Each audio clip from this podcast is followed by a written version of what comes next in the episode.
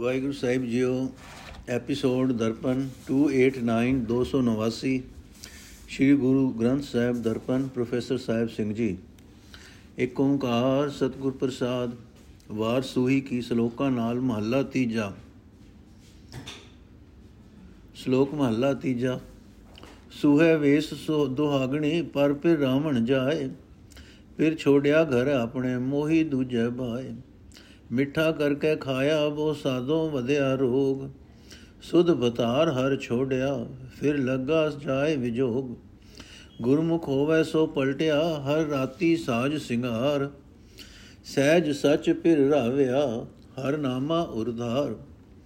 ਆਗਿਆਕਾਰੀ ਸਦਾ ਸੁਹਾਗਣ, ਆਪ ਮੇਲੀ ਕਰਤਾਰ। ਨਾਨਕ ਫਿਰ ਪਾਇਆ ਹਰ ਸਾਚਾ, ਸਦਾ ਸੁਹਾਗਣ ਨਾਰ। ਅਰਥ ਇਹ ਜੀਵ ਇਸਤਰੀ, ਦੁਨੀਆ ਦੇ ਸੋਹਣੇ ਪਦਾਰਥ ਰੂਪ ਕਸੁੰਬੇ ਤੇ ਦੂ ਚੂਹੇ ਚੂਚੂਹੇ ਰੰਗ ਵਾਲੇ ਵੇਸ ਵਿੱਚ ਮਸਤ ਹੈ, ਉਹ ਮੰਦੇ ਭਾਗਾਂ ਵਾਲੀ ਹੈ। ਜੋ ਜੀਵ ਇਸਤਰੀ, ਦੁਨੀਆ ਦੇ ਸੋਹਣੇ ਪਦਾਰਥ ਰੂਪ ਕਸੁੰਬੇ ਦੇ ਚੂਚੂਹੇ ਰੰਗ ਵਾਲੇ ਵੇਸ ਵਿੱਚ ਮਸਤ ਹੈ, ਉਹ ਮੰਦੇ ਭਾਗਾਂ ਵਾਲੀ ਹੈ। ਉਹ ਮਾਨੋ ਪਰਾਏ ਖਸਮ ਨੂੰ ਭੋਗਣ ਤੁਰ ਪੈਂਦੀ ਹੈ। ਮਾਇਆ ਦੇ ਪਿਆਰ ਵਿੱਚ ਉਹ ਲੁੱਟੀ ਜਾ ਰਹੀ ਹੈ, ਕਿਉਂਕਿ ਉਹ ਆਪਣੇ ਹਿਰਦੇ ਘਰ ਵਿੱਚ ਵਸਦੇ ਖਸਮ ਪ੍ਰਭੂ ਨੂੰ ਵਿਸਾਰ ਦਿੰਦੀ ਹੈ। ਜਿਸ ਜੀਵ ਇਸਤਰੀ ਨੇ ਦੁਨੀਆ ਦੇ ਪਦਾਰਥਾਂ ਨੂੰ ਸਵਾਦਲੇ ਜਾਣ ਕੇ ਭੋਗਿਆ ਹੈ ਉਸ ਦੇ ਮਨ ਵਿੱਚ ਇਹਨਾਂ ਬਹੁਤੇ ਚਸਕਿਆਂ ਤੋਂ ਰੋਗ ਵੱਧਦਾ ਹੈ। ਭਾਵ ਉਹ ਨਿਰੋਲ ਆਪਣੇ ਖਸਮ ਪ੍ਰਭੂ ਨੂੰ ਛੱਡ ਬੈੰਦੀ ਹੈ ਤੇ ਇਸ ਤਰ੍ਹਾਂ ਉਸ ਨਾਲੋਂ ਇਸ ਦਾ ਵਿਛੋੜਾ ਹੋ ਜਾਂਦਾ ਹੈ। ਜੋ ਜੀਵ ਇਸਤਰੀ ਗੁਰੂ ਦੇ ਹੁਕਮ ਵਿੱਚ ਤੁਰਦੀ ਹੈ, ਉਸ ਦਾ ਮਨ ਦੁਨੀਆ ਦੇ ਭੋਗਾਂ ਵੱਲੋਂ ਪਰਤਦਾ ਹੈ। ਉਹ ਪ੍ਰਭੂ ਪਿਆਰ ਰੂਪ ਗਹਿਣੇ ਨਾਲ ਆਪਣੇ ਆਪ ਨੂੰ ਸਜਾ ਬਣਾ ਕੇ ਪਰਮਾਤਮਾ ਦੇ ਪਿਆਰ ਵਿੱਚ ਰਤੀ ਰਹਿੰਦੀ ਹੈ। ਪ੍ਰਭੂ ਦਾ ਨਾਮ ਹਿਰਦੇ ਵਿੱਚ ਧਾਰ ਕੇ, ਸਹਿਜ ਅਵਸਥਾ ਵਿੱਚ ਟਿਕ ਕੇ ਸਦਾ ਸਥਿਰ ਰਹਿਣ ਵਾਲੇ ਖਸਮ ਨੂੰ ਮਾਣਦੀ ਹੈ। ਪ੍ਰਭੂ ਦੇ ਹੁਕਮ ਵਿੱਚ ਤੁਰਨ ਵਾਲੀ ਜੀਵ ਇਸਤਰੀ ਸਦਾ ਸੁਹਾਗ ਭਾਗ ਵਾਲੀ ਹੈ। ਕਰਤਾਰ ਖਸਮ ਨੇ ਉਸ ਨੂੰ ਆਪਣੇ ਨਾਲ ਮਿਲਾ ਲਿਆ ਹੈ। हे ਨਾਨਕ, ਜਿਸ ਨੇ ਸਦਾ ਸਥਿਰ ਪ੍ਰਭੂ ਖਸਮ ਪ੍ਰਾਪਤ ਕਰ ਲਿਆ ਹੈ, ਉਹ ਜੀਵ ਇਸਤਰੀ ਸਦਾ ਸੁਹਾਗ ਭਾਗ ਵਾਲੀ ਹੈ। ਮਹੱਲਾ ਤੀਜਾ ਸੂਹਵੀਏ ਨਿਮਾਣੀਏ, ਸੋ ਸੋ ਸਦਾ ਸਮਾਲ ਨਾਨਕ ਜਨਮ ਸਵਾਰੈ ਆਪਣਾ ਕੁਲ ਬੇ ਛੁੱਟੀ ਨਾਲ।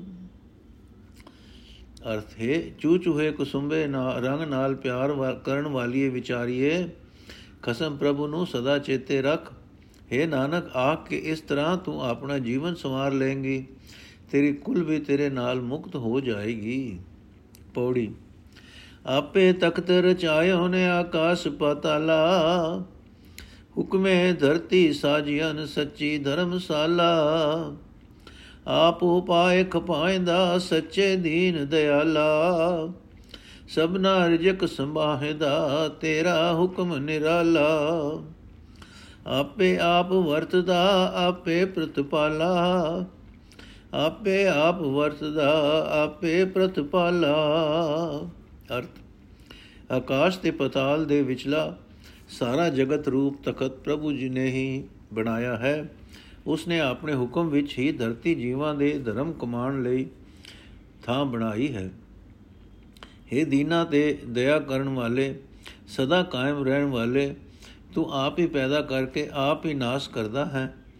हे ਪ੍ਰਭੂ, ਤੇਰਾ ਹੁਕਮ ਅਨੇਕ, ਤੇਰਾ ਹੁਕਮ ਅਨੋਖਾ ਹੈ।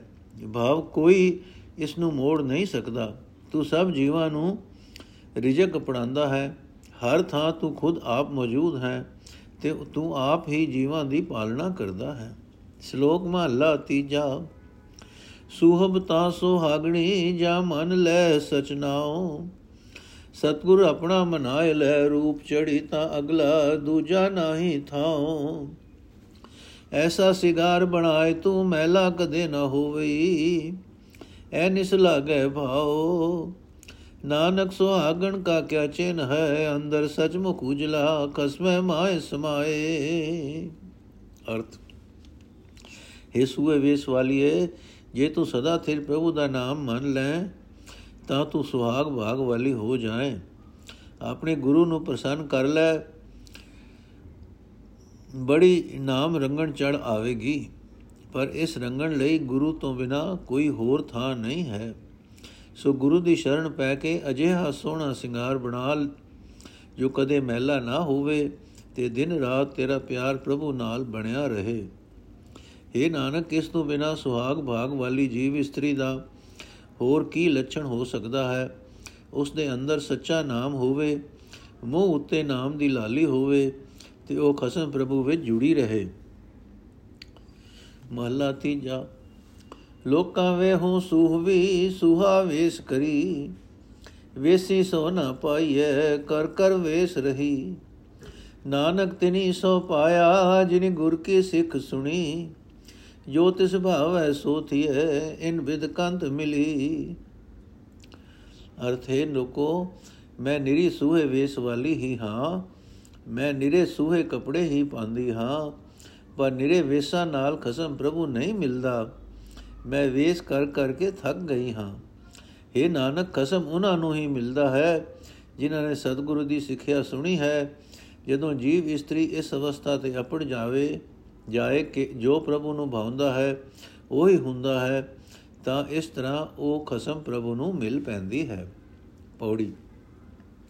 ਹੁਕਮੇ ਸਿਸ ਸਾਜੀ ਅਨਭਵ ਬਿਤ ਸੰਸਾਰਾ, ਤੇਰਾ ਹੁਕਮ ਨ ਜਾਪੀ ਕੇਤੜਾ, ਸੱਚੇ ਅਲਖ ਅਪਾਰਾ। ਇਕ ਨਾਨੋ ਤੂੰ ਮੇਲ ਲੈ ਗੁਰ ਸ਼ਬਦ ਵਿਚਾਰਾ, ਸਚ ਰਤੇ ਸੇ ਨ ਨਿਰਮਲੇ ਹਉਮੈ ਤਜ ਵਿਕਾਰਾ। ਜਿਸ ਤੂੰ ਮੇਲਾ ਸੋ ਤੁਧ ਮਿਲੈ ਸੋਈ ਸਚਿਆਰਾ। ਜਿਸ ਤੂੰ ਮੇਲਾ ਸੋ ਤੁਧ ਮਿਲੈ ਸੋਈ ਸਚਿਆਰਾ। ਅਰਥ ਹੋ ਉਸ ਪ੍ਰਭੂ ਨੇ ਇਸ ਸ੍ਰਿਸ਼ਟੀ, ਇਸ ਸੰਸਾਰ ਆਪਣੇ ਹੁਕਮ ਅਨੁਸਾਰ ਕਈ ਕਿਸਮਾਂ ਦਾ ਬਣਾਇਆ ਹੈ। ਇਹ ਸੱਚੇ, ਹੈ ਅਲਖ, ਹੈ ਤੇ ਹੈ ਬਿਆੰਤ ਪ੍ਰਭੂ ਇਹ ਸਮਝ ਨਹੀਂ ਪੈਂਦੀ ਕਿ ਤੇਰਾ ਹੁਕਮ ਕਿਹੜਾ ਕੋ ਬਲਵਾਨ ਹੈ। ਕਈ ਜੀਵਾਂ ਨੂੰ ਤੂੰ ਗੁਰ ਸ਼ਬਦ ਵਿੱਚ ਜੋੜ ਕੇ ਆਪਣੇ ਨਾਲ ਮਿਲਾ ਲੈਂਦਾ ਹੈ। ਉਹ ਹਉਮੈ ਰੂਪ ਵਿਕਾਰ ਤਿਆਗ ਕੇ ਤੇਰੇ ਨਾਮ ਵਿੱਚ ਰੰਗੇ ਜਾਂਦੇ ਹਨ ਤੇ ਪਵਿੱਤਰ ਹੋ ਜਾਂਦੇ ਹਨ। हे ਪ੍ਰਭੂ, ਜਿਸ ਨੂੰ ਤੂੰ ਮਿਲਾਂਦਾ ਹੈ, ਉਹ ਤੈਨੂੰ ਮਿਲਦਾ ਹੈ ਤੇ ਉਹ ਹੀ ਸੱਚ ਦਾ ਵਪਾਰੀ ਹੈ। ਸ਼ਲੋਕ ਮਹੱਲਾ ਤੀਜਾ।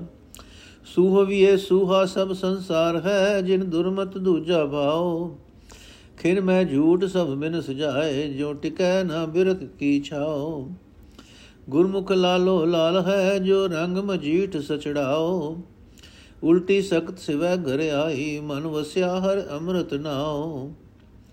ਨਾਨਕ ਬਲਿਹਾਰੀ ਗੁਰ ਆਪਣੇ, ਜਿਤ ਮਿਲਿਆ ਹਰ ਗੁਣ ਗਾਓ ਨਾਨਕ ਬਲਿਹਾਰੀ ਗੁਰ ਆਪਣੇ, ਜਿਤ ਮਿਲਿਆ ਹਰ ਗੁਣ ਗਾਓ ਅਰਥ ਇੱਕ ਸੁੰਬੇ ਰੰਗ ਨਾਲ ਪਿਆਰ ਕਰਨ ਵਾਲੀਏ ਜਿਨ੍ਹਾਂ ਦੇ ਅੰਦਰ ਮਾਇਆ ਦਾ ਮੋਹ ਹੈ ਤੇ ਭੈੜੀ ਮਤ ਹੈ, ਉਹਨਾਂ ਨੂੰ ਸੰਸਾਰ ਚੂਚੂਹਾ ਜਾਪਦਾ ਹੈ।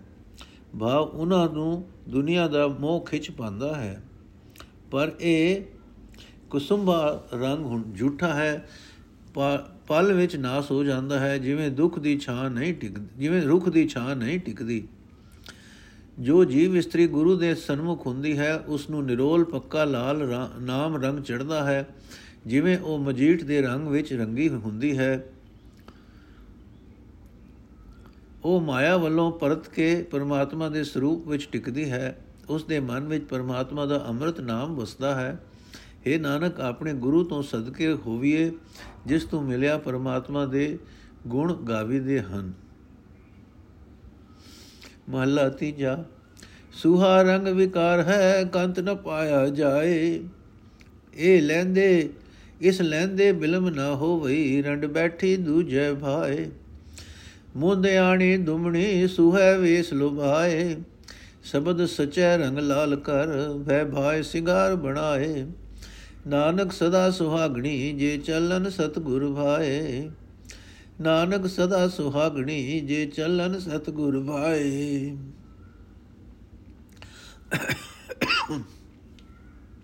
ਅਰਥ, ਜਿਵੇਂ ਚੂਚੂਹਾ ਰੰਗ ਇਸਤਰੀ ਦੇ ਮਨ ਨੂੰ ਖਿੱਚ ਪਾਉਂਦਾ ਹੈ, ਤਿਵੇਂ ਵਿਕਾਰ ਜੀਵ ਇਸਤਰੀ ਨੂੰ ਖਿੱਚਦਾ ਹੈ। ਜਿਸ ਖਿੱਚ ਵਿੱਚ ਫਸਿਆ ਖਸਮ ਪ੍ਰਭੂ ਨਹੀਂ ਮਿਲ ਸਕਦਾ। ਵਿਕਾਰ ਦੇ ਇਸ ਚੂਚੂਹੇ ਰੰਗ ਦੇ ਉਤਰਦਿਆਂ ਢਿਲ ਵੀ ਨਹੀਂ ਲੱਗਦੀ ਸੋ ਮਾਇਆ ਦੇ ਮੋਹ ਵਿੱਚ ਫਸੀ ਜੀਵ ਇਸਤਰੀ ਨੂੰ ਰੰਡੀ ਹੋਈ ਤੇ ਉਤਰਦਿਆਂ ਢਿਲ ਰੰਡੀ ਹੋਈ ਜਾਣੋ। ਮਾਇਆ ਦੇ ਮੋਹ ਵਿੱਚ ਫਸੀ ਜੀਵ ਇਸਤਰੀ ਨੂੰ ਰੰਡੀ ਹੋਈ ਜਾਣੋ। ਜੋ ਮਾਇਆ ਦੇ ਚੂਚੂਹੇ ਵੇਸ ਵਿੱਚ ਲੁਭਿਤ ਹੈ, ਉਹ ਜੀਵ ਇਸਤਰੀ ਅਣਜਾਣੀ ਹੈ ਉਸ ਦਾ ਮਨ ਸਦਾ ਡੋਲਦਾ ਹੈ। ਜੋ ਜੋ ਜੀਵ ਇਸਤਰੀ ਸੱਚੇ ਸ਼ਬਦ ਦੀ ਰਾਹੀਂ ਪ੍ਰਭੂ ਨਾਮ ਦਾ ਪੱਕਾ ਲਾਲ ਰੰਗ ਬਣਾ ਕੇ ਪ੍ਰਭੂ ਦੇ ਡਰ ਤੇ ਪ੍ਰੇਮ ਦੀ ਰਾਹੀਂ ਆਪਣੇ ਮਨ ਦਾ ਸੋਹਜ ਬਣਾਉਂਦੀ ਹੈ, ਜੋ ਸਤਿਗੁਰੂ ਦੇ ਪਿਆਰ ਵਿੱਚ ਇਸ ਜੀਵਨ ਪੰਥ ਤੇ ਤੁਰਦੀਆਂ ਹਨ। ਇਹ ਨਾਨਕ, ਉਹ ਸਦਾ ਸੁਹਾਗ ਭਾਗ ਵਾਲੀਆਂ ਹਨ। ਪੌੜੀ, ਆਪੇ ਆਪ ਉਪਾਇਆ ਨੇ ਆਪ ਕੀਮਤ ਪਾਈ, ਤਿਸ ਦਾ ਅੰਤ ਨ ਜਾਪਈ ਗੁਰ ਸ਼ਬਦ 부ਝਾਈ ਮਾਇਆ ਮੋਹ ਗੁਬਾਰ ਹੈ, ਦੂਜੇ ਭਰਮਾਈ ਮਨ ਮੁਖ ਠੋਰ ਨ ਪਾਇਨੀ, ਫਿਰ ਆਵੇ ਜਾਈ। ਜੋ ਤਿਸ ਭਾਵੈ ਸੋਥੀਐ ਸਭ ਚਲੇ ਰਜਾਈ। ਜੋ ਤਿਸ ਭਾਵੈ ਸੋਥੀਐ ਸਭ ਚਲੇ ਰਜਾਈ। ਅਰਥ ਪ੍ਰਭੂ ਨੇ ਆਪ ਹੀ ਸਾਰੇ ਜੀਵ ਪੈਦਾ ਕੀਤੇ ਹਨ। ਉਹ ਆਪ ਹੀ ਇਹਨਾਂ ਦੀ ਕਦਰ ਜਾਣਦਾ ਹੈ। ਉਸ ਪ੍ਰਭੂ ਦਾ ਅੰਤ ਨਹੀਂ ਪੈ ਸਕਦਾ। ਭਾ ਉਸ ਦੀ ਇਸ ਖੇਡ ਦੀ ਸਮਝ ਨਹੀਂ ਪੈ ਸਕਦੀ। ਗੁਰੂ ਦੇ ਸ਼ਬਦ ਦੀ ਰਾਹੀਂ ਸਮਝ ਆਪ ਹੀ ਬਖਸ਼ਦਾ ਹੈ। ਮਾਇਆ ਦਾ ਮੋਹ ਮਾਨੋ ਖੂਬ ਹਨੇਰਾ ਹੈ। ਇਸ ਹਨੇਰੇ ਵਿੱਚ ਤੁਰ ਕੇ ਜੀਵ ਇਸਤਰੀ ਦਾ ਅਸਲ ਰਾਹ ਭੁੱਲ ਕੇ ਹੋਰ ਪਾਸੇ ਭਟਕਣ ਲੱਗ ਪੈਂਦਾ ਹੈ।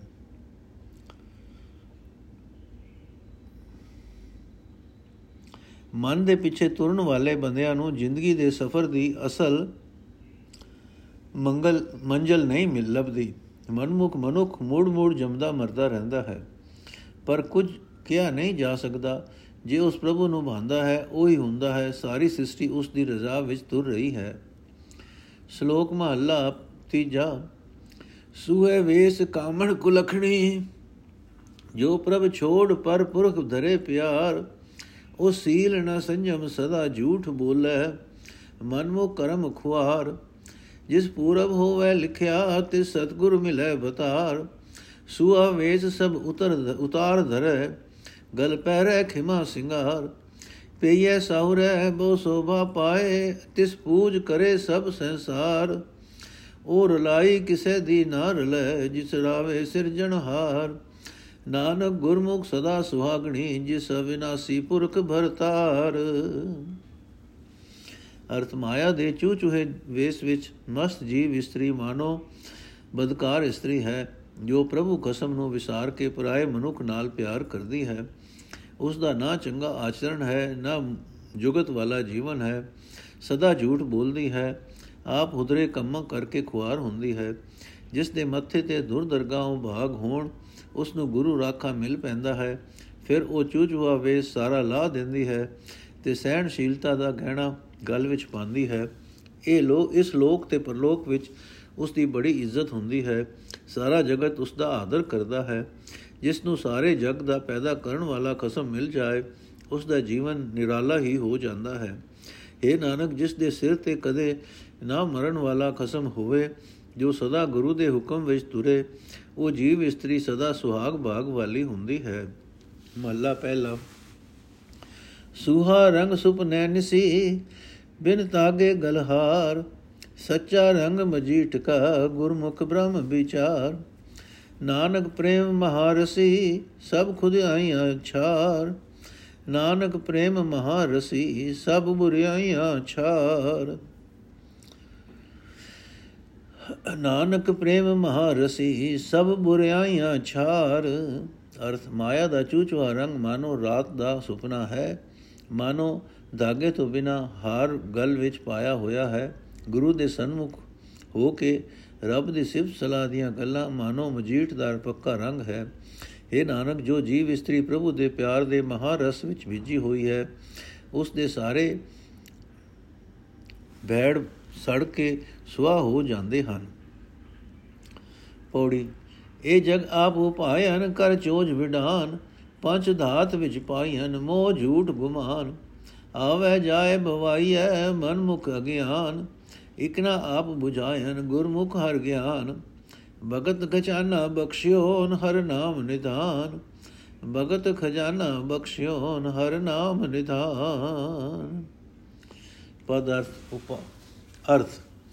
ਹੈਰਾਨ ਕਰਨ ਵਾਲੇ ਕੌਤਕ ਕਰਕੇ ਪ੍ਰਭੂ ਨੇ ਆਪ ਇਸ ਇਹ ਜਗਤ ਪੈਦਾ ਕੀਤਾ। ਇਸ ਵਿੱਚ ਪੰਜ ਤਤ ਭਾਗ ਤੇ ਜੋ ਮੋਹ, ਝੂਠ ਤੇ ਗੁਮਾਨ ਆਦਿਕ ਦਾ ਮੂਲ ਹਨ। ਗਿਆਨਹੀਨ ਆਪ ਹੁਦਰਾ ਮਨੁੱਖ ਇਹਨਾਂ ਵਿੱਚ ਫਸ ਕੇ ਭਟਕਦਾ ਹੈ ਤੇ ਜਮਦਾ ਮਰਦਾ ਹੈ। ਕਈ ਜੀਵਾਂ ਨੂੰ ਪ੍ਰਭੂ ਨੇ ਗੁਰੂ ਦੇ ਸਨਮੁਖ ਕਰਕੇ ਆਪਣਾ ਗਿਆਨ ਆਪ ਸਮਝਾਇਆ ਹੈ ਤੇ ਭਗਤੀ ਦੇ ਨਾਮ ਰੂਪ, ਭਗਤੀ ਦੇ ਨਾਮ ਰੂਪ ਖਜ਼ਾਨਾ ਹੈ। ਸ਼ਲੋਕ ਮਹਲਾ ਤੀਜਾ।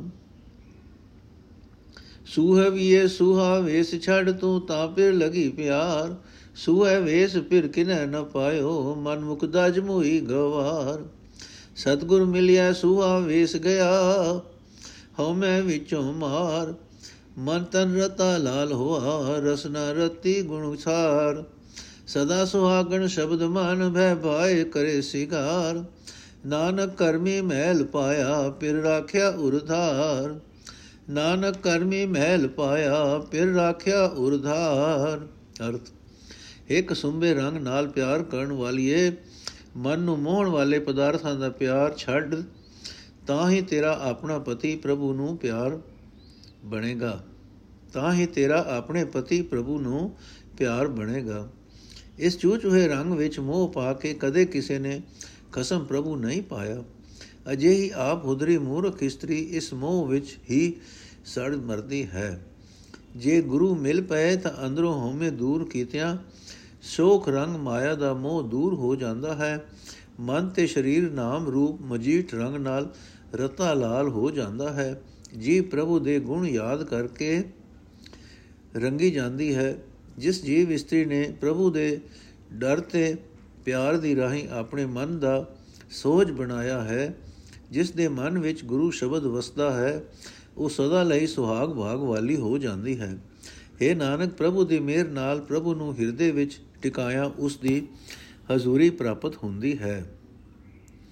ਮਹਲਾ ਤੀਜਾ ਮੁੰਦੇ ਸੁਹਾ ਪਰ ਹਰੋ ਲਾਲ ਕਰੋ ਸਿਗਾਰ ਆਮਣ ਜਾਣਾ ਵਿਸਰੈ ਗੁਰ ਸਬਦੀ ਵਿਚਾਰ। ਮੁੰਦ ਸੁਹਾਵੀ ਸੋਹਣੀ ਜਿਸ ਘਰ ਸਹਿਜ ਬਤਾਰ ਨਾਨਕ ਸਾਧਨ ਰਵਿਏ ਰਾਵੇ ਰਾਵਣ ਹਾਰ। ਅਰਥੇ ਜੀਵ ਇਸਤਰੀ ਮਨ ਨੂੰ ਮੋਹਣ ਵਾਲੇ ਪਦਾਰਥਾਂ ਦਾ ਪਿਆਰ ਛੱਡ ਕੇ ਪਰਮਾਤਮਾ ਦੇ ਨਾਮ ਸਿੰਗਾਰ ਬਣਾ ਜੋ ਮਾਨੋ ਮਜੀਠ ਦਾ ਪੱਕਾ ਲਾਲ ਰੰਗ ਹੈ, ਗੁਰੂ ਦੇ ਸ਼ਬਦ ਦੀ ਰਾਹੀਂ ਪਰਮਾਤਮਾ ਦੇ ਨਾਮ ਦਾ ਵਿਚਾਰ ਕਰ, ਜਨਮ ਮਰਨ ਵਾਲਾ ਸਿਲਸਿਲਾ ਮੁੱਕ ਜਾਏਗਾ। हे ਨਾਨਕ, ਉਹ ਜੀਵ ਇਸਤਰੀ ਸੋਹਣੀ ਸੁੰਦਰ ਹੈ, ਜਿਸ ਦੇ ਹਿਰਦੇ ਘਰ ਵਿੱਚ ਅਡੋਲ ਅਵਸਥਾ ਬਣ ਜਾਣ ਕਰਕੇ ਖਸਮ ਪ੍ਰਭੂ ਆ ਵਸਦਾ ਹੈ। ਉਸ ਜੀਵ ਇਸਤਰੀ ਨੂੰ ਚੋਜੀ ਪ੍ਰਭੂ ਆਪਣੇ ਨਾਲ ਮਿਲਾ ਲੈਂਦਾ ਹੈ। ਪੌੜੀ ਮੋਹ ਕੂੜ ਕੁਟੰਬ ਹੈ, ਮਨਮੁਖ ਮੁਗਧ ਰਤਾ। ਹਉ ਮੈਂ ਮੇਰਾ ਕਰਮ ਹੋਏ, ਕਿਛ ਸਾਥ ਨ ਲਿੱਤਾ। ਸਿਰ ਉਪਰ ਜਮਕਾਲ ਨ ਸੁਝਈ, ਦੂਜੈ ਭਰ ਮਿਤਾ। ਫਿਰ ਮੈਲਾ ਹੱਥ ਨ ਆਵਈ, ਫਿਰ ਵੇਲਾ ਹੱਥ ਨ ਆਵਈ ਜਮਕਾਲ ਵਸ ਕੀਤਾ। ਜਿਹਾ ਦੁਰ ਲਿਖ ਪਾਇਨ, ਸੇ ਕਰਮ ਕਮਿਤਾ। ਜਿਹਾ ਦੁਰ ਲਿਖ ਪਾਇਨ, ਸੇ ਕਰਮ ਕਮਿਤਾ। ਅਰਥ ਇਸ ਜਗਤ ਵਿੱਚ ਮੋਹ, ਕੂੜ ਤੇ ਜੰਜਾਲ ਪ੍ਰਬਲ ਹੈ। ਮੂਰਖ ਆਪ ਉਦਰਾ ਮਨੁੱਖ ਇਸ ਵਿੱਚ ਰਤਾ ਹੋਇਆ ਹੈ। ਮੈਂ ਮੇਰੀ ਵਿੱਚ ਭਾਵ ਮੈਂ ਵੱਡਾ ਹਾਂ। ਇਹ ਧਨ ਪਦਾਰਥ ਮੇਰਾ ਹੈ। ਇਹ ਆਖ ਆਖ ਕੇ ਮਨਮੁਖ ਬੰਦੇ ਐਵੇਂ ਇੱਥੇ ਖੁਆਰ ਹੁੰਦੇ ਹਨ ਤੇ ਮਰਨ ਵੇਲੇ ਇੱਥੋਂ ਕੁਝ ਨਾਲ ਨਹੀਂ ਲੈ ਤੁਰਦੇ। ਮਾਇਆ ਵਿੱਚ ਭਟਕਣ ਦੇ ਕਾਰਨ ਇਹਨਾਂ ਨੂੰ ਸਿਰ ਤੇ ਮੌਤ ਖਲੋਤੀ ਵੀ ਨਹੀਂ ਸੁਝਦੀ। ਤੇ ਜਦੋਂ ਮੌਤ ਨੇ ਆ ਨਪਿਆ ਤਦੋਂ ਇਹ ਗੁਆਰਾ ਸਮਾ, ਗੁਆਇਆ ਗੁਆਚਾ ਸਮਾ ਮੂੜ ਮਿਲਦਾ ਨਹੀਂ। ਪਰ ਮਨਮੁਖ ਦੀ ਕੀ, ਮਨਮੁਖ ਵੀ ਕੀ ਕਰਨ? ਪ੍ਰਭੂ ਨੇ ਜੀਵਾਂ ਦੇ ਪਿਛਲੇ ਕੀਤੇ ਕਰਮਾਂ ਅਨੁਸਾਰ ਜੋ ਲੇਖ ਦੁਰੋਂ ਮੱਥੇ ਤੇ ਲਿਖ ਦਿੱਤੇ, ਜੀਵ ਉਹੋ ਜੇ ਹੀ ਕਰਮ ਕਮਾਉਂਦੇ ਹਨ। ਸ਼ਲੋਕ ਮਹੱਲਾ ਤੀਜਾ। ਸਤਿਆਂ ਇਹ ਨਾ ਅੱਖੀਆਂ ਜੇ ਮੜਿਆਂ ਲੱਗ ਜਲਨ ਨਾਨਕ ਸਤਿਆਂ ਜਾਣੀਆਂ ਜੇ ਸਿਰ ਹੈ ਚੋਟ ਮਰਨ। ਅਰਥ, ਉਹ ਇਸਤਰੀਆਂ ਸਤੀ ਹੋ ਗਈਆਂ ਨਹੀਂ ਆਖੀਦੀਆਂ ਜੋ ਪਤੀ ਦੀ ਲੋਥ ਤੇ ਨਾਲ ਸੜ ਮਰਦੀਆਂ ਹਨ। ਇਹ ਨਾਨਕ, ਜੋ ਪਤੀ ਦੀ ਮੌਤ ਤੇ ਵਿਛੋੜੇ ਦੀ ਹੀ ਸੱਟ ਨਾਲ ਮਰ ਜਾਣ, ਉਹਨਾਂ ਨੂੰ ਸਤੀ ਹੋ ਜਾਣੀਆਂ ਸਮਝਣਾ ਚਾਹੀਦਾ ਹੈ। ਮਹੱਲਾ ਤੀਜਾ 200 ਸਤੀਆਂ ਜਾਣੀਆਂ ਨਸੀਲ ਸੰਤੋਖ ਰਹਨ ਸੇਵਨ ਸਾਈ ਆਪਣਾ ਨਿਤ ਉਠ ਸੰਭਾਲਨ। ਅਰਥ, ਉਹਨਾਂ ਜਨਾਨੀਆਂ ਨੂੰ ਵੀ ਸਤੀਆਂ ਹੀ ਸਮਝਣਾ ਚਾਹੀਦਾ ਹੈ, ਜੋ ਪਤਿਵਰਤ ਧਰਮ ਵਿੱਚ ਰਹਿੰਦੀਆਂ ਹਨ, ਜੋ ਆਪਣੇ ਖਸਮ ਦੀ ਸੇਵਾ ਕਰਦੀਆਂ ਹਨ ਤੇ ਸਦਾ ਉਦਮ ਨਾਲ ਆਪਣਾ ਇਹ ਧਰਮ ਚੇਤੇ ਰੱਖਦੀਆਂ ਹਨ। ਮਹੱਲਾ ਤੀਜਾ, ਕੰਤਾ ਨਾਲ ਮਹਿਲੀਆਂ, ਸੇਤੀ ਅਗ ਜਲਾਏ, ਜੇ ਜਾਣੈ ਪਿਰ ਆਪਣਾ ਤਾਂ ਤਨ ਦੁਖ ਸਹਾਏ। ਨਾਨਕ ਕੰਤ ਨ ਜਾਣਨੀ ਸੇ ਕਿਉ ਅਗ ਜਲਾਏ? ਭਾਵੇਂ ਜੀਵੋ ਕਹਿ ਮਰੋ, ਦੂਰੋਂ ਹੀ ਭਜ ਜਾਏ। ਅਰਥ, ਸਤੀ ਇਸਤਰੀਆਂ ਆਪਣੇ ਕਸਮ ਦੇ ਜਿਉਂਦੀਆਂ ਉਸ ਦੀ ਸੇਵਾ ਕਰਦੀਆਂ ਹਨ, ਪਤੀ ਨੂੰ ਆਪਣਾ ਸਮਝਦੀਆਂ ਹਨ ਤਾਂ ਹੀ ਇਹ ਸਰੀਰ ਦੇ ਦੁੱਖ ਸਹਿੰਦੀਆਂ ਹਨ। ਪਰ ਹੈ ਨਾਨਕ, ਜਿਨ੍ਹਾਂ ਨੇ ਖਸਮ ਨੂੰ ਖਸਮ ਨਾ ਜਾਤਾ, ਉਹ ਕਿਉਂ ਦੁੱਖ ਸਹਿਣ? ਪਤੀ ਚਾਹੇ ਸੁਖੀ ਹੋਵੇ, ਚਾਹੇ ਦੁਖੀ ਹੋਵੇ, ਉਹ ਉਹ ਔਖੇ ਵੇਲੇ ਨੇੜੇ ਨਹੀਂ ਡੁਕਦੀਆਂ। ਪੌੜੀ ਤੁਧ ਦੁਖ ਸੁਖ ਨਾਲ ਉਪਾਇਆ, ਲੇਖ ਕਰਤਾ ਲਿਖਿਆ। ਨਾਮੈ ਜੀਵੜ ਹੋਰ ਦਾਤ ਨਾਹੀ, ਜਿਸ ਰੂਪ ਨਾ ਰਖਿਆ। ਨਾਮ ਅਖੁੱਟ ਨਿਧਾਨ ਹੈ, ਗੁਰਮੁਖ ਮਨ ਵਸਿਆ। ਕਰ ਕਿਰਪਾ ਨਾਮ ਦੇਵ ਸੀ, ਫਿਰ ਲੇਖ ਨ ਲਿਖਿਆ। ਸੇਵਕ ਭਾਏ ਸੇ ਜਨ ਮਿਲੇ, ਜਿਨ ਹਰ ਜਪ ਜਪਿਆ।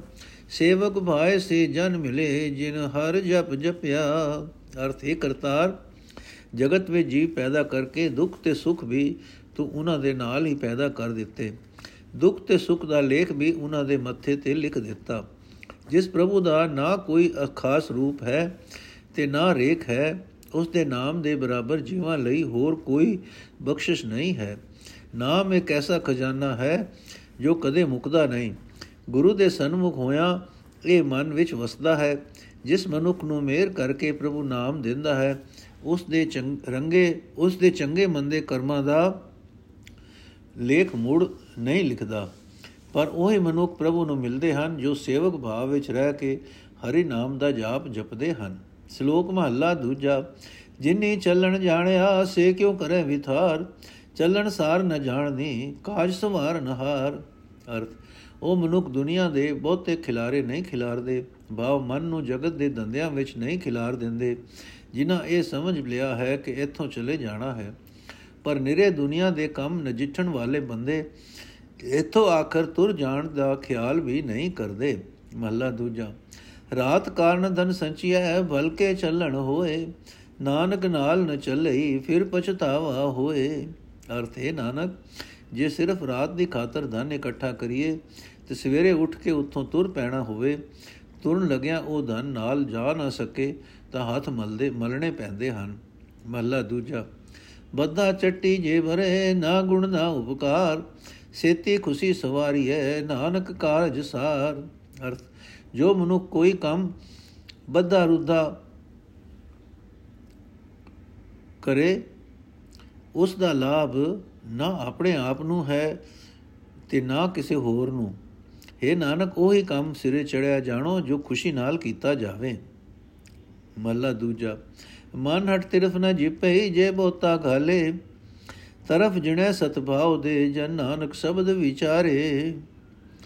ਅਰਥ ਭਾਵੇਂ ਕਿਤਨੀ ਹੀ ਮਿਹਨਤ ਮਨੁੱਖ ਕਰੇ, ਰਥ ਵਾਲਾ, ਰੱਬ ਵਾਲਾ ਪਾਸਾ ਮਨ ਦੇ ਹੱਠ ਨਾਲ ਜਿੱਤਿਆ ਨਹੀਂ ਜਾ ਸਕਦਾ। ਇਹ ਦਾਸ ਨਾਨਕ, ਉਹ ਮਨੁੱਖ ਇਹ ਪਾਸਾ ਜਿੱਤਦਾ ਹੈ, ਜੋ ਸੁਭ ਭਾਵਨਾ ਕਰ, ਵਰਤਦਾ ਹੈ ਤੇ ਗੁਰੂ ਦੇ ਸ਼ਬਦ ਨੂੰ ਵਿਚਾਰਦਾ ਹੈ। ਪੌੜੀ, ਕਰਤੇ ਕਾਰਨ ਜਿਨ ਕੀਆ, ਸੋ ਜਾਣ ਸੋਈ। ਆਪੇ ਸਿਸ਼ਟ ਉਪਾਈਆਂ ਨਾਪੇ ਫੁਨ ਗੋਈ। ਜੁਗ ਚਾਰੇ ਸਭ ਭਵ ਥਕੀ ਕਿਨ ਕੀਮਤ ਹੋਈ। ਸਤਗੁਰ ਏਕ ਵਿਖਾ ਲਿਆ, ਮਨ ਤਨ ਸੁਖ ਹੋਈ। ਗੁਰਮੁਖ ਸਦਾ ਸਲਾਹੀਏ, ਕਰਤਾ ਕਰੇ ਸੋ ਹੋਈ। ਗੁਰਮੁਖ ਸਦਾ ਸਲਾਹੀਏ, ਕਰਤਾ ਕਰੇ ਸੋ ਹੋਈ। ਅਰਥ, ਜਿਸ ਕਰਤਾਰ ਨੇ ਇਹ ਜਗਤ ਬਣਾਇਆ ਹੈ, ਇਸ ਦੀ ਸੰਭਾਲ ਕਰਨੀ ਉਹ ਆਪ ਹੀ ਜਾਣਦਾ ਹੈ। ਉਸਨੇ ਆਪ ਹੀ ਸ੍ਰਿਸ਼ਟੀ ਪੈਦਾ ਕੀਤੀ ਹੈ ਤੇ ਆਪ ਹੀ ਮੁੜ ਨਾਸ਼ ਕਰਦਾ ਹੈ। ਜਦੋਂ ਤੋਂ ਜਗਤ ਬਣਿਆ ਹੈ, ਉਸ ਸਮੇਂ ਤੋਂ ਲੈ ਕੇ ਹੁਣ ਤੱਕ ਧਿਆਨ ਮਾਰ ਕੇ ਵੇਖਿਆ ਹੈ, ਕਿਸੇ ਜੀਵ ਪਾਸੋਂ ਪ੍ਰਭੂ ਦੀ ਬਜ਼ੁਰਗੀ ਦਾ ਮੁੱਲ ਨਹੀਂ ਪੈ ਸਕਿਆ। ਜਿਸ ਮਨੁੱਖ ਨੂੰ ਗੁਰੂ ਨੇ ਉਹ ਇੱਕ ਪ੍ਰਭੂ ਵਿਖਾ ਦਿੱਤਾ ਹੈ, ਉਸ ਦੇ ਮਨ ਵਿੱਚ, ਉਸ ਦੇ ਤਨ ਵਿੱਚ ਸੁਖ ਹੁੰਦਾ ਹੈ। ਜੋ ਕਰਤਾਰ ਸਭ ਕੁਝ ਕਰਨ ਦੇ ਆਪ ਸਮਰੱਥ ਹੈ, ਉਸ ਦੀ ਗੁਰੂ ਦੀ ਰਾਹ ਹੀ ਸਿਫਤ ਸਲਾਹ ਕੀਤੀ ਜਾ ਸਕਦੀ ਹੈ। ਸ਼ਲੋਕ ਮਹੱਲਾ ਦੂਜਾ ਜਿਨਾ ਭਉ ਤਿਨ ਨਾਹਿ ਭਉ ਮੁਚ ਭੂ ਭਉ ਬਿਭ ਨਿਭ ਵਿਆ। ਜਿਨਾ ਭਉ ਤਿਨ ਨਾਹਿ ਭਉ ਮੁਚ ਭਉ ਨਿਭ ਵਿਆ। ਨਾਨਕ ਇਹ ਪਟੰਤਰਾ ਤਿਤ ਦੀਬਾਨ ਦੇ ਗਿਆ। ਨਾਨਕ ਇਹ ਪਟੰਤਰਾ ਤਿਤ ਦੀਬਾਨ ਗਿਆ। ਅਰ ਜਿਨ੍ਹਾਂ ਮਨੁੱਖਾਂ ਨੂੰ ਰੱਬ ਦਾ ਡਰ ਹੈ, ਉਹਨਾਂ ਨੂੰ ਦੁਨੀਆ ਵਾਲਾ ਕੋਈ ਡਰ ਨਹੀਂ ਮਾਰਦਾ। ਰੱਬ ਵੱਲੋਂ ਨਿਡਰਾਂ ਨੂੰ ਦੁਨੀਆ ਦਾ ਬਹੁਤ ਡਰ ਵਿਆਪਦਾ ਹੈ। ਇਹ ਨਾਨਕ, ਇਹ ਨਿਰਣਾ ਤਦੋਂ ਹੁੰਦਾ ਹੈ ਜਦੋਂ ਮਨੁੱਖ ਉਸ ਰੱਬੀ ਹਜ਼ੂਰੀ ਵਿੱਚ ਆਪਣੇ ਬਾਪ ਜਦੋਂ ਪ੍ਰਭੂ ਦੇ ਚਰਨਾਂ ਵਿੱਚ ਜੁੜੇ। ਮੱਲਾ ਦੂਜਾ, ਤੁਰਦੇ ਕੋ ਤੁਰਦਾ ਮਿਲੇ, ਉੜਤੇ ਕੋ ਉੜਤਾ, ਜੀਵਤੇ ਕੋ ਜੀਵਤਾ ਮਿਲੇ, ਮੂਏ ਕੋ ਮੂਆ। ਨਾਨਕ ਸੋ ਸਲਾਹੀ ਹੈ ਜਿਨ ਕਾਰਨ ਕੀਆ, ਨਾਨਕ ਸੋ ਸਲਾਹੀ ਹੈ ਜਿਨ ਕਾਰਨ ਕੀਆ। ਅਰਥ ਕੀੜੀ ਤੋਂ ਲੈ ਕੇ ਹਾਥੀ ਦੇ ਮਨੁੱਖ ਤੱਕ ਤੁਰਨ ਵਾਲੇ ਨਾਲ ਤੁਰਨ ਵਾਲਾ ਸਾਥ ਕਰਦਾ ਹੈ ਤੇ ਉੱਡਣ ਵਾਲੇ ਭਾ ਪੰਛੀ ਨਾਲ ਉੱਡਣ ਵਾਲਾ। ਜਿੰਦਾ ਦਿਲ ਨੂੰ ਜਿੰਦਾ ਦਿਲ ਮਨੁੱਖ ਆ ਮਿਲਦਾ ਹੈ ਤੇ ਮੁਰਦਾ ਦਿਲ ਨੂੰ ਮੁਰਦਾ ਦਿਲ। ਭਾਵ ਹਰ ਇੱਕ ਜੀਵ ਆਪੋ ਆਪਣੇ ਸੁਭਾਅ ਵਾਲੇ ਨਾਲ ਹੀ ਸੰਗ ਕਰਨਾ ਪਸੰਦ ਕਰਦਾ ਹੈ। ਇਹ ਨਾਨਕ, ਜੀਵ ਹੀ, ਜੀਵ ਵੀ ਰੱਬੀ ਅਸਲੇ ਵਾਲਾ ਹੈ। ਸੋ ਇਸ ਨੂੰ ਚਾਹੀਦਾ ਹੈ ਕਿ ਜਿਸ ਪ੍ਰਭੂ ਨੇ ਨੇ ਇਸ ਜਗਤ ਰਚਿਆ, ਇਹ ਜਗਤ ਰਚਿਆ ਹੈ ਉਸ ਦੀ ਸਿਫਤ ਸਲਾਹ ਕਰੇ, ਭਾਵ ਉਸ ਨਾਲ ਮਨ ਜੋੜੇ। ਪੌੜੀ, ਸਚ ਧਿਆਇਰ ਸੇ ਸੱਚੇ ਗੁਰ ਸ਼ਬਦ ਵਿਚਾਰੀ। ਹਉਮੈ ਮਾਰ ਮਨ ਨਿਰਮਲਾ, ਹਰ ਨਾਮ ਉਰਧਾਰੀ ਕੋਠੇ ਮੰਡਪ ਮਾੜੀਆਂ ਲਗ ਪਏ ਗਵਾਰੀ। ਜਿਨ ਕੀਏ ਤਿਸੇ ਨ ਜਾਣਦੀ, ਮਨ ਮੁਖ ਗੁਬਾਰੀ ਜਿਸ 부ਝਾਏ ਸੋ 부ਝਸੀ ਸਚਿਆ, ਕਿਆ ਜੰਤ ਵਿਚਾਰੀ। ਜਿਸ 부ਝਾਏ ਸੋ 부ਝਸੀ ਸਚਿਆ, ਜਿਆ ਕਿਆ ਜੰਤ ਵਿਚਾਰੀ। ਅਰਥ ਗੁਰੂ ਦੇ ਸ਼ਬਦ ਦੀ ਰਾਹੀਂ ਉੱਚੀ ਵਿਚਾਰ ਵਾਲੇ ਹੋ ਕੇ ਜੋ ਮਨੁੱਖ ਸਦਾ ਥਿਰ ਪ੍ਰਭੂ ਨੂੰ ਸਿਮਰਦੇ ਹਨ, ਉਸ, ਉਹ ਵੀ ਉਸ ਦਾ ਸਰੂਪ ਹੋ ਜਾਂਦੇ ਹਨ। ਪ੍ਰਭੂ ਦਾ ਨਾਮ ਹਿਰਦੇ ਵਿੱਚ ਰੱਖ ਕੇ ਤੇ ਹਉਮੈ ਮਾਰ ਕੇ ਉਹਨਾਂ ਦਾ ਮਨ ਪਵਿੱਤਰ ਹੋ ਜਾਂਦਾ ਹੈ। ਪਰ ਮੂਰਖ ਮਨੁੱਖ ਘਰਾਂ, ਮਹਿਲ ਮਾੜੀਆਂ ਦੇ ਮੋਹ ਵਿੱਚ ਲੱਗ ਪੈਂਦੇ ਹਨ। ਮਨਮੁਖ ਮੋਹ ਦੇ ਗੁਪ ਹਨੇਰੇ ਵਿੱਚ ਫਸ ਕੇ ਉਸ ਨੂੰ ਪਛਾਣਦੇ ਹੀ ਨਹੀਂ, ਜਿਸ ਨੇ ਪੈਦਾ ਕੀਤਾ ਹੈ। ਇਹ ਸਦਾ ਸਥਿਰ ਰਹਿਣ ਵਾਲੇ ਪ੍ਰਭੂ ਜੀ ਵਿਚਾਰੇ ਕੀ ਹਨ? ਤੂੰ ਜਿਸ ਨੂੰ ਸਮਝ ਬਖਸ਼ਦਾ ਹੈ, ਉਹੀ ਸਮਝਦਾ ਹੈ। ਸ਼ਲੋਕ ਮਹੱਲਾ ਤੀਜਾ, ਕਾਮਣ ਤੋਂ ਸਿਗਾਰ ਕਰ ਜਾ ਪਹਿਲਾ ਕੰਤ ਮਨਾਏ, ਮਤ ਸੇਜੇ ਕੰਤ ਨਾ ਆਵਈ, ਐਵੇਂ ਬਿਰਥਾ ਜਾਏ। ਕਾਮਣ ਪਿਰ ਮਨ ਮਾਨਿਆ, ਤੋ ਬਣਿਆ ਸਿਗਾਰ ਕੀਆ ਤੋ ਪਰਵਾਨ ਹੈ, ਜਾਂ ਸੋ ਧਰੇ ਪਿਆਰ। ਬਹੁ ਸਿਗਾਰ ਤਮੂਲ ਰਸ, ਭੋਜਨ ਭਾਵ ਕਰੇ। ਤਨ ਮਨ ਸੌਂਪੈ ਕੰਤ ਕੋ, ਤੋ ਨਾਨਕ ਭੋਗ ਕਰੇ। ਅਰਥ ਹੈ, ਇਸਤਰੀ ਤਦੋਂ ਸਿੰਗਾਰ ਬਣਾ, ਜਦੋਂ ਪਹਿਲਾਂ ਖਸਮ ਨੂੰ ਪ੍ਰਸੰਨ ਕਰ ਲੈ। ਨਹੀਂ ਤਾਂ ਮਤਾ ਖਸਮ ਸੇਜ ਤੇ ਆਵੇ ਹੀ ਨਾ, ਤੇ ਸਿੰਗਾਰ ਐਵੇਂ ਵਿਅਰਥ ਹੀ ਚਲਾ ਜਾਏ। हे ਇਸਤਰੀ, ਜੇ ਖਸਮ ਦਾ ਮਨ ਮਨ ਜਾਏ, ਤਾਂ ਹੀ ਸਿੰਗਾਰ ਬਣਿਆ ਸਮਝ। ਇਸਤਰੀ ਦਾ ਸਿੰਗਾਰ ਕੀਤਾ ਹੋਇਆ ਤਾਂ ਹੀ ਕਬੂਲ ਹੈ, ਜੇ ਖਸਮ ਉਸ ਨੂੰ ਪਿਆਰ ਕਰੇ। हे ਨਾਨਕ, ਜੇ ਜੀਵ ਇਸਤਰੀ ਪ੍ਰਭੂ ਦੇ ਡਰ ਵਿੱਚ ਰਹਿਣ ਨੂੰ ਸਿੰਗਾਰ ਤੇ ਪਾਨ ਦਾ ਰਸ ਬਣਾਉਂਦੀ ਹੈ ਪ੍ਰਭੂ ਦੇ ਪਿਆਰ ਨੂੰ ਭੋਜਨ ਭਾਵ ਜ਼ਿੰਦਗੀ ਦਾ ਆਧਾਰ ਬਣਾਉਂਦੀ ਹੈ ਤੇ ਆਪਣਾ ਤਨ ਮਨ ਪ੍ਰਭੂ, ਕਸਮ ਪ੍ਰਭੂ ਦੇ ਹਵਾਲੇ ਕਰ ਦਿੰਦੀ ਹੈ। ਬਾ ਪੂਰਨ ਤੌਰ ਤੇ ਪ੍ਰਭੂ ਦੀ ਰਜ਼ਾ ਵਿੱਚ ਤੁਰਦੀ ਹੈ ਉਸ ਨੂੰ ਖਸਮ ਪ੍ਰਭੂ ਮਿਲਦਾ ਹੈ। ਮਹਲਾ ਤੀਜਾ, ਕਾਜਲ ਫੂਲ ਤਮੋਲ ਰਸ ਲੈ ਧਨ ਕੀਆ ਸਿਗਾਰ, ਸੇਜੇ ਕੰਤ ਨ ਆਇਓ, ਐਵੇਂ ਗਿਆ ਵਿਕਾਰ। ਅਰਥ, ਇਸਤਰੀ ਨੇ ਸੁਰਮਾ ਫੁੱਲ ਤੇ ਪਾਨਾ ਦਾ ਰਸ ਲੈ ਕੇ ਸ਼ਿੰਗਾਰ ਕੀਤਾ, ਪਰ ਜੇ ਖਸਮ ਸੇਜ ਤੇ ਨਾ ਆਇਆ, ਤਾਂ ਇਹ ਸ਼ਿੰਗਾਰ ਸਗੋਂ ਵਿਕਾਰ ਬਣ ਗਿਆ, ਕਿਉਂਕਿ ਵਿਛੋੜੇ ਦੇ ਕਾਰਨ ਇਹ ਦੁਖਦਾਈ ਹੋ ਗਿਆ। ਮਹਲਾ ਤੀਜਾ, ਪਾ, ਧਨ ਪਿਰ ਇਹ ਨਾ ਜਾਣੀਆਂ ਬਹਿਨ ਇਕੱਠੇ ਹੋਏ, ਏਕ ਜੋਤ ਦੋਏ ਮੂਰਤੀ, ਧਨ ਪਿਰ ਕਹੀਐ ਸੋਏ। ਅਰਥ, ਜੇ ਸਿਰਫ ਸਰੀਰਕ ਤੌਰ ਤੇ ਰਲ ਕੇ ਬਹਿਣ, ਉਹਨਾਂ ਨੂੰ ਅਸਲ ਇਸਤਰੀ ਖਸਮ ਨਹੀਂ ਆਕੀਦਾ ਜਿਨ੍ਹਾਂ ਦੇ ਦੋਹਾਂ ਜਿਸਮਾਂ ਵਿੱਚ ਇੱਕੋ ਆਤਮਾ ਜਾਣੋ, ਉਹ ਹੈ ਇਸਤਰੀ ਤੇ ਉਹ ਹੈ ਪਤੀ। ਪੌੜੀ ਬੈ ਬਿਨ ਭਗਤ ਨ ਹੋਵੇ ਨਾਮ ਨ ਲਗੇ ਪਿਆਰ। ਸਤਗੁਰ ਮਿਲਿਆ ਭਉ ਉਪਜੈ ਬੈ ਭਾਏ ਰੰਗ ਸਵਾਰ। ਤਨ ਮਨ ਰਤਾ ਰੰਗ ਸਿਓ ਹਉਮੈ ਤ੍ਰਿਸ਼ਨਾ ਮਾਰ। ਮਨ ਤਨ ਨਿਰਮਲ ਅਤ ਸੋਹਣਾ, ਬੇਟਿਆ ਕ੍ਰਿਸ਼ਨ ਮੁਰਾਰ। ਬਹੁ ਭਾਉ ਸਭ ਤਿਸ ਦਾ ਜੋ ਸਚ ਕਰਤ ਵਰਤੈ ਸੰਸਾਰ। ਬਹੁ ਭਾਉ ਸਭ ਤਿਸ ਦਾ ਜੋ ਸਚ ਵਰਤੈ ਸੰਸਾਰ। ਅਰ ਪ੍ਰਭੂ ਦੇ ਡਰ ਵਿੱਚ ਰਹਿਣ ਤੋਂ ਬਿਨਾ ਉਸ ਦੀ ਭਗਤੀ ਨਹੀਂ ਹੋ ਸਕਦੀ ਤੇ ਉਸ ਦੇ ਨਾਮ ਵਿੱਚ ਪਿਆਰ ਨਹੀਂ ਬਣ ਸਕਦਾ ਭਾਵ ਉਸ ਦਾ ਨਾਮ ਪਿਆਰਾ ਨਹੀਂ ਲੱਗ ਸਕਦਾ। ਇਹ ਡਰ ਤਾਂ ਹੀ ਪੈਦਾ ਹੁੰਦਾ ਹੈ ਜੇ ਗੁਰੂ ਮਿਲੇ। ਇਸ ਤਰ੍ਹਾਂ ਡਰ ਹੀ ਨਾ, ਡਰ ਦੀ ਰਾਹੀਂ ਤੇ ਪਿਆਰ ਦੀ ਰਾਹੀਂ ਭਗਤੀ ਦਾ ਰੰਗ ਸੋਹਣਾ ਚੜਦਾ ਹੈ। ਪ੍ਰਭੂ ਦੇ ਡਰ ਤੇ ਪਿਆਰ ਦੀ ਸਹਾਇਤਾ ਨਾਲ ਹਉਮੈ ਤੇ ਤ੍ਰਿਸ਼ਨਾ ਨੂੰ ਮਾਰ ਕੇ ਮਨੁੱਖ ਦਾ ਮਨ ਤੇ ਸਰੀਰ ਪ੍ਰਭੂ ਦੀ ਭਗਤੀ ਦੇ ਰੰਗ ਨਾਲ ਰੰਗੇ ਜਾਂਦੇ ਹਨ। ਪ੍ਰਭੂ ਨੂੰ ਮਿਲਿਆ ਮਨ ਤੇ ਸਰੀਰ ਪਵਿੱਤਰ ਹੋ ਤੇ ਸੁੰਦਰ ਹੋ ਜਾਂਦੇ ਹਨ। ਇਹ ਡਰ ਤੇ ਖਸ, ਪ੍ਰੇਮ ਸਭ ਕੁਝ ਜਿਸ ਪ੍ਰਭੂ ਦਾ ਬਖਸ਼ਿਆ ਮਿਲਦਾ ਹੈ, ਉਹ ਆਪ ਜਗਤ ਵਿੱਚ ਹਰ ਥਾਂ ਮੌਜੂਦ ਹੈ। ਸ਼ਲੋਕ ਮਹੱਲਾ ਪਹਿਲਾ।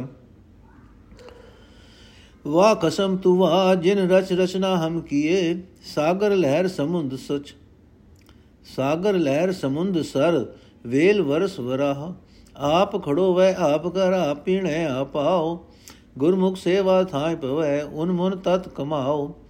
ਮਸਕਤ ਲਹੋ ਮਜੂਰੀਆਂ, ਮੰਗ ਮੰਗ ਖਸਮ ਦਰਾਓ। ਨਾਨਕ ਪੁਰ ਦਰ ਵੇ ਪਰਵਾ, ਤੋ ਦਰ ਊਣਾ, ਤੋ ਦਰ ਊਣਾ ਨਾਹੇ ਕੋ ਸੱਚਾ ਵੇ ਪਰਵਾਓ। ਨਾਨਕ ਪੁਰ ਦਰ ਵੇ ਪਰਵਾਹ ਤੋ ਹਰ ਊਣਾ ਨਾਹੇ ਕੋ ਸੱਚਾ ਵੇ ਵੇ ਪਰਵਾਹ ਨਾਨਕ ਪੁਰ ਦਰ ਵੇ ਪਰਵਾਹ ਤੋ ਦਰ ਊਣਾ ਨਾਹੇ, ਕੋ ਸੱਚਾ ਵੇ ਪਰਵਾਹ। ਅਰਥ ਹੈ ਕਸਮ, ਤੂੰ ਧਨ ਹੈ, ਤੂੰ ਧਨ ਹੈ, ਜਿਸ ਜਗਤ ਰਚਨਾ ਰਚ ਕੇ ਸਾਨੂੰ ਜੀਵਾਂ ਨੂੰ ਪੈਦਾ ਕੀਤਾ, ਸਮੁੰਦਰ ਸਮੁੰਦਰ ਦੀਆਂ ਲਹਿਰਾਂ, ਤਲਾਬ, ਹਰੀਆਂ ਵੇਲਾਂ, ਵਰਖਾ ਕਰਨ ਵਾਲੇ ਬੱਦਲ, ਇਹ ਸਾਰੀ ਰਚਨਾ ਕਰਨ ਵਾਲਾ ਤੂੰ ਹੀ ਹੈ। ਤੂੰ ਆਪ ਹੀ ਸਭ ਨੂੰ ਪੈਦਾ ਕਰਕੇ ਸਭ ਵਿੱਚ ਆਪ ਵਿਆਪਕ ਹੈ ਤੇ ਨਿਰਲੇਪ ਵੀ ਹੈ। ਉਤਸ਼ਾਹ ਨਾਲ ਤੇਰੇ ਨਾਮ ਦੀ ਕਮਾਈ ਕਰਕੇ ਗੁਰਮੁਖਾਂ ਦੀ ਮਿਹਨਤ ਤੇਰੇ ਦਰ ਤੇ ਕਬੂਲ ਪੈਂਦੀ ਹੈ। ਉਹ ਬੰਦਗੀ ਦੀ ਘਾਲ ਘਾਲ ਕੇ ਏ ਖਸਮ ਤੇਰੇ ਦਰ ਤੋਂ ਮੰਗ ਮੰਗ ਕੇ ਮਜੂਰੀ ਲੈਂਦੇ ਹਨ। ਏ ਨਾਨਕ ਆਖ ਏ ਵੇ ਪ੍ਰਵਾ ਪ੍ਰਭੂ, ਤੇਰੇ ਦਰ ਬਰਕਤਾਂ ਨਾਲ ਭਰੇ ਹੋਏ ਹਨ। ਕੋਈ ਜੀਵ ਤੇਰੇ ਦਰ ਤੇ ਆ ਕੇ ਖਾਲੀ ਨਹੀਂ ਗਿਆ। ਤੂੰ ਸਦਾ ਕਾਇਮ ਰਹਿਣ ਵਾਲਾ ਤੇ ਬੇਮੁਤਾਜ ਹੈ। ਮਹਲਾ ਪਹਿਲਾ, ਉਜਲ ਮੋਤੀ ਸੋਹਣੇ ਰਤਨਾ ਨਾਲ ਜੁੜਨ। ਤਿੰਨ ਜਰ ਵਹਿਰੀ ਨਾਨਕਾ, ਜੇ ਬੁੱਢੇ ਥੀ ਮਰਨ। ਅਰਥ ਜੋ ਸਰੀਰ ਸੋਹਣੇ ਚਿੱਟੇ ਚੰਦਾ, ਦੰਦਾਂ ਨਾਲ ਤੇ ਸੋਹਣੇ ਨੈਣਾ ਨਾਲ ਸ਼ੋਭ ਰਹੇ ਹਨ ਇਹ ਨਾਨਕ ਬੁਢੇਪਾ, ਇਹਨਾਂ ਦਾ ਵੈਰੀ ਹੈ, ਕਿਉਂਕਿ ਬੁੱਢੇ ਹੋ ਕੇ ਇਹ ਨਾਸ ਹੋ ਜਾਂਦੇ ਹਨ।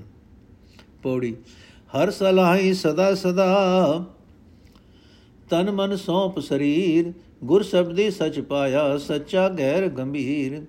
ਮਨ ਤਨ ਹਿਰਦੇ ਰਵ ਰਹਾ, ਹਰ ਖੀਰ ਆਖੀਰ ਜਨਮ ਮਰਨ ਕਾ ਦੁਖ ਗਿਆ, ਫਿਰ ਪਵੇ ਨਾ ਫੀ ਫੀਰ। ਨਾਨਕ ਨਾਮ ਸਲਾਹ ਤੂੰ ਹਰ ਗੁਣੀ ਗਹੀਰ। ਨਾਨਕ ਨਾਮ ਸਲਾਹ ਤੂੰ ਹਰ ਗੁਣੀ ਗਹੀਰ। ਅਰਥੇ ਜੀ, ਤਨ ਮਨ ਸਰੀਰ ਆਪਣਾ ਆਪ ਪ੍ਰਭੂ ਦੇ ਹਵਾਲੇ ਕਰਕੇ ਬਾ ਪ੍ਰਭੂ ਦੀ ਪੂਰਨ ਰਜ਼ਾ ਵਿੱਚ ਰਹਿ ਕੇ ਸਦਾ ਉਸ ਦੀ ਸਿਫਤ ਸਲਾਹ ਕਰ, ਜਿਸ ਮਨੁੱਖ ਨੇ ਗੁਰ ਸ਼ਬਦ ਦੀ ਰਾਹੀਂ ਸਿਮਰਿਆ ਹੈ ਉਸ ਨੂੰ ਸਦਾ ਥਿਰ ਰਹਿਣ ਵਾਲਾ, ਡੂੰਘੇ ਵੱਡੇ ਦਿਲ ਵਾਲਾ ਪ੍ਰਭੂ ਮਿਲ ਪੈਂਦਾ ਹੈ। ਉਸ ਦੇ ਮਨ ਵਿੱਚ, ਤਨ ਵਿੱਚ ਹੀਰਿਆਂ ਦਾ ਹੀਰਾ ਪ੍ਰਭੂ ਸਦਾ ਵਸਦਾ ਹੈ। ਉਸ ਦਾ ਜਨਮ ਮਰਨ ਜਨਮ ਮਰਨ ਦਾ ਦੁੱਖ ਮਿਟ ਜਾਂਦਾ ਹੈ। ਉਸ ਨੂੰ ਫਿਰ ਇਸ ਗੇੜ ਵਿੱਚ ਚੱਕਰ ਨਹੀਂ ਲਾਣਾ ਪੈਂਦਾ। ਸੋ ਹੈ ਨਾਨਕ, ਤੂੰ ਵੀ ਉਸ ਪ੍ਰਭੂ ਦਾ ਨਾਮ ਸਿਮਰ, ਜੋ ਗੁਣਾ ਦਾ ਮਾਲਕ ਹੈ ਤੇ ਵੱਡੇ ਦਿਲ ਵਾਲਾ ਹੈ। ਸੋ ਹੈ ਨਾਨਕ, ਤੂੰ ਵੀ ਉਸ ਪ੍ਰਭੂ ਦਾ ਨਾਮ ਸਿਮਰ, ਜੋ ਗੁਣਾ ਦਾ ਮਾਲਕ ਹੈ ਤੇ ਵੱਡੇ ਦਿਲ ਵਾਲਾ ਹੈ। ਵਾਹਿਗੁਰੂ ਜੀ ਕਾ ਖਾਲਸਾ, ਵਾਹਿਗੁਰੂ ਜੀ ਕੀ ਫਤਿਹ। 10 ਪੌੜੀਆਂ ਸੰਪੂਰਨ ਹੋਈਆਂ ਜੀ। ਅੱਜ ਦਾ ਐਪੀਸੋਡ ਇੱਥੇ ਸਮਾਪਤ ਹੈ। ਵਾਹਿਗੁਰੂ ਜੀ ਕਾ ਖਾਲਸਾ, ਵਾਹਿਗੁਰੂ ਜੀ ਕੀ ਫਤਿਹ।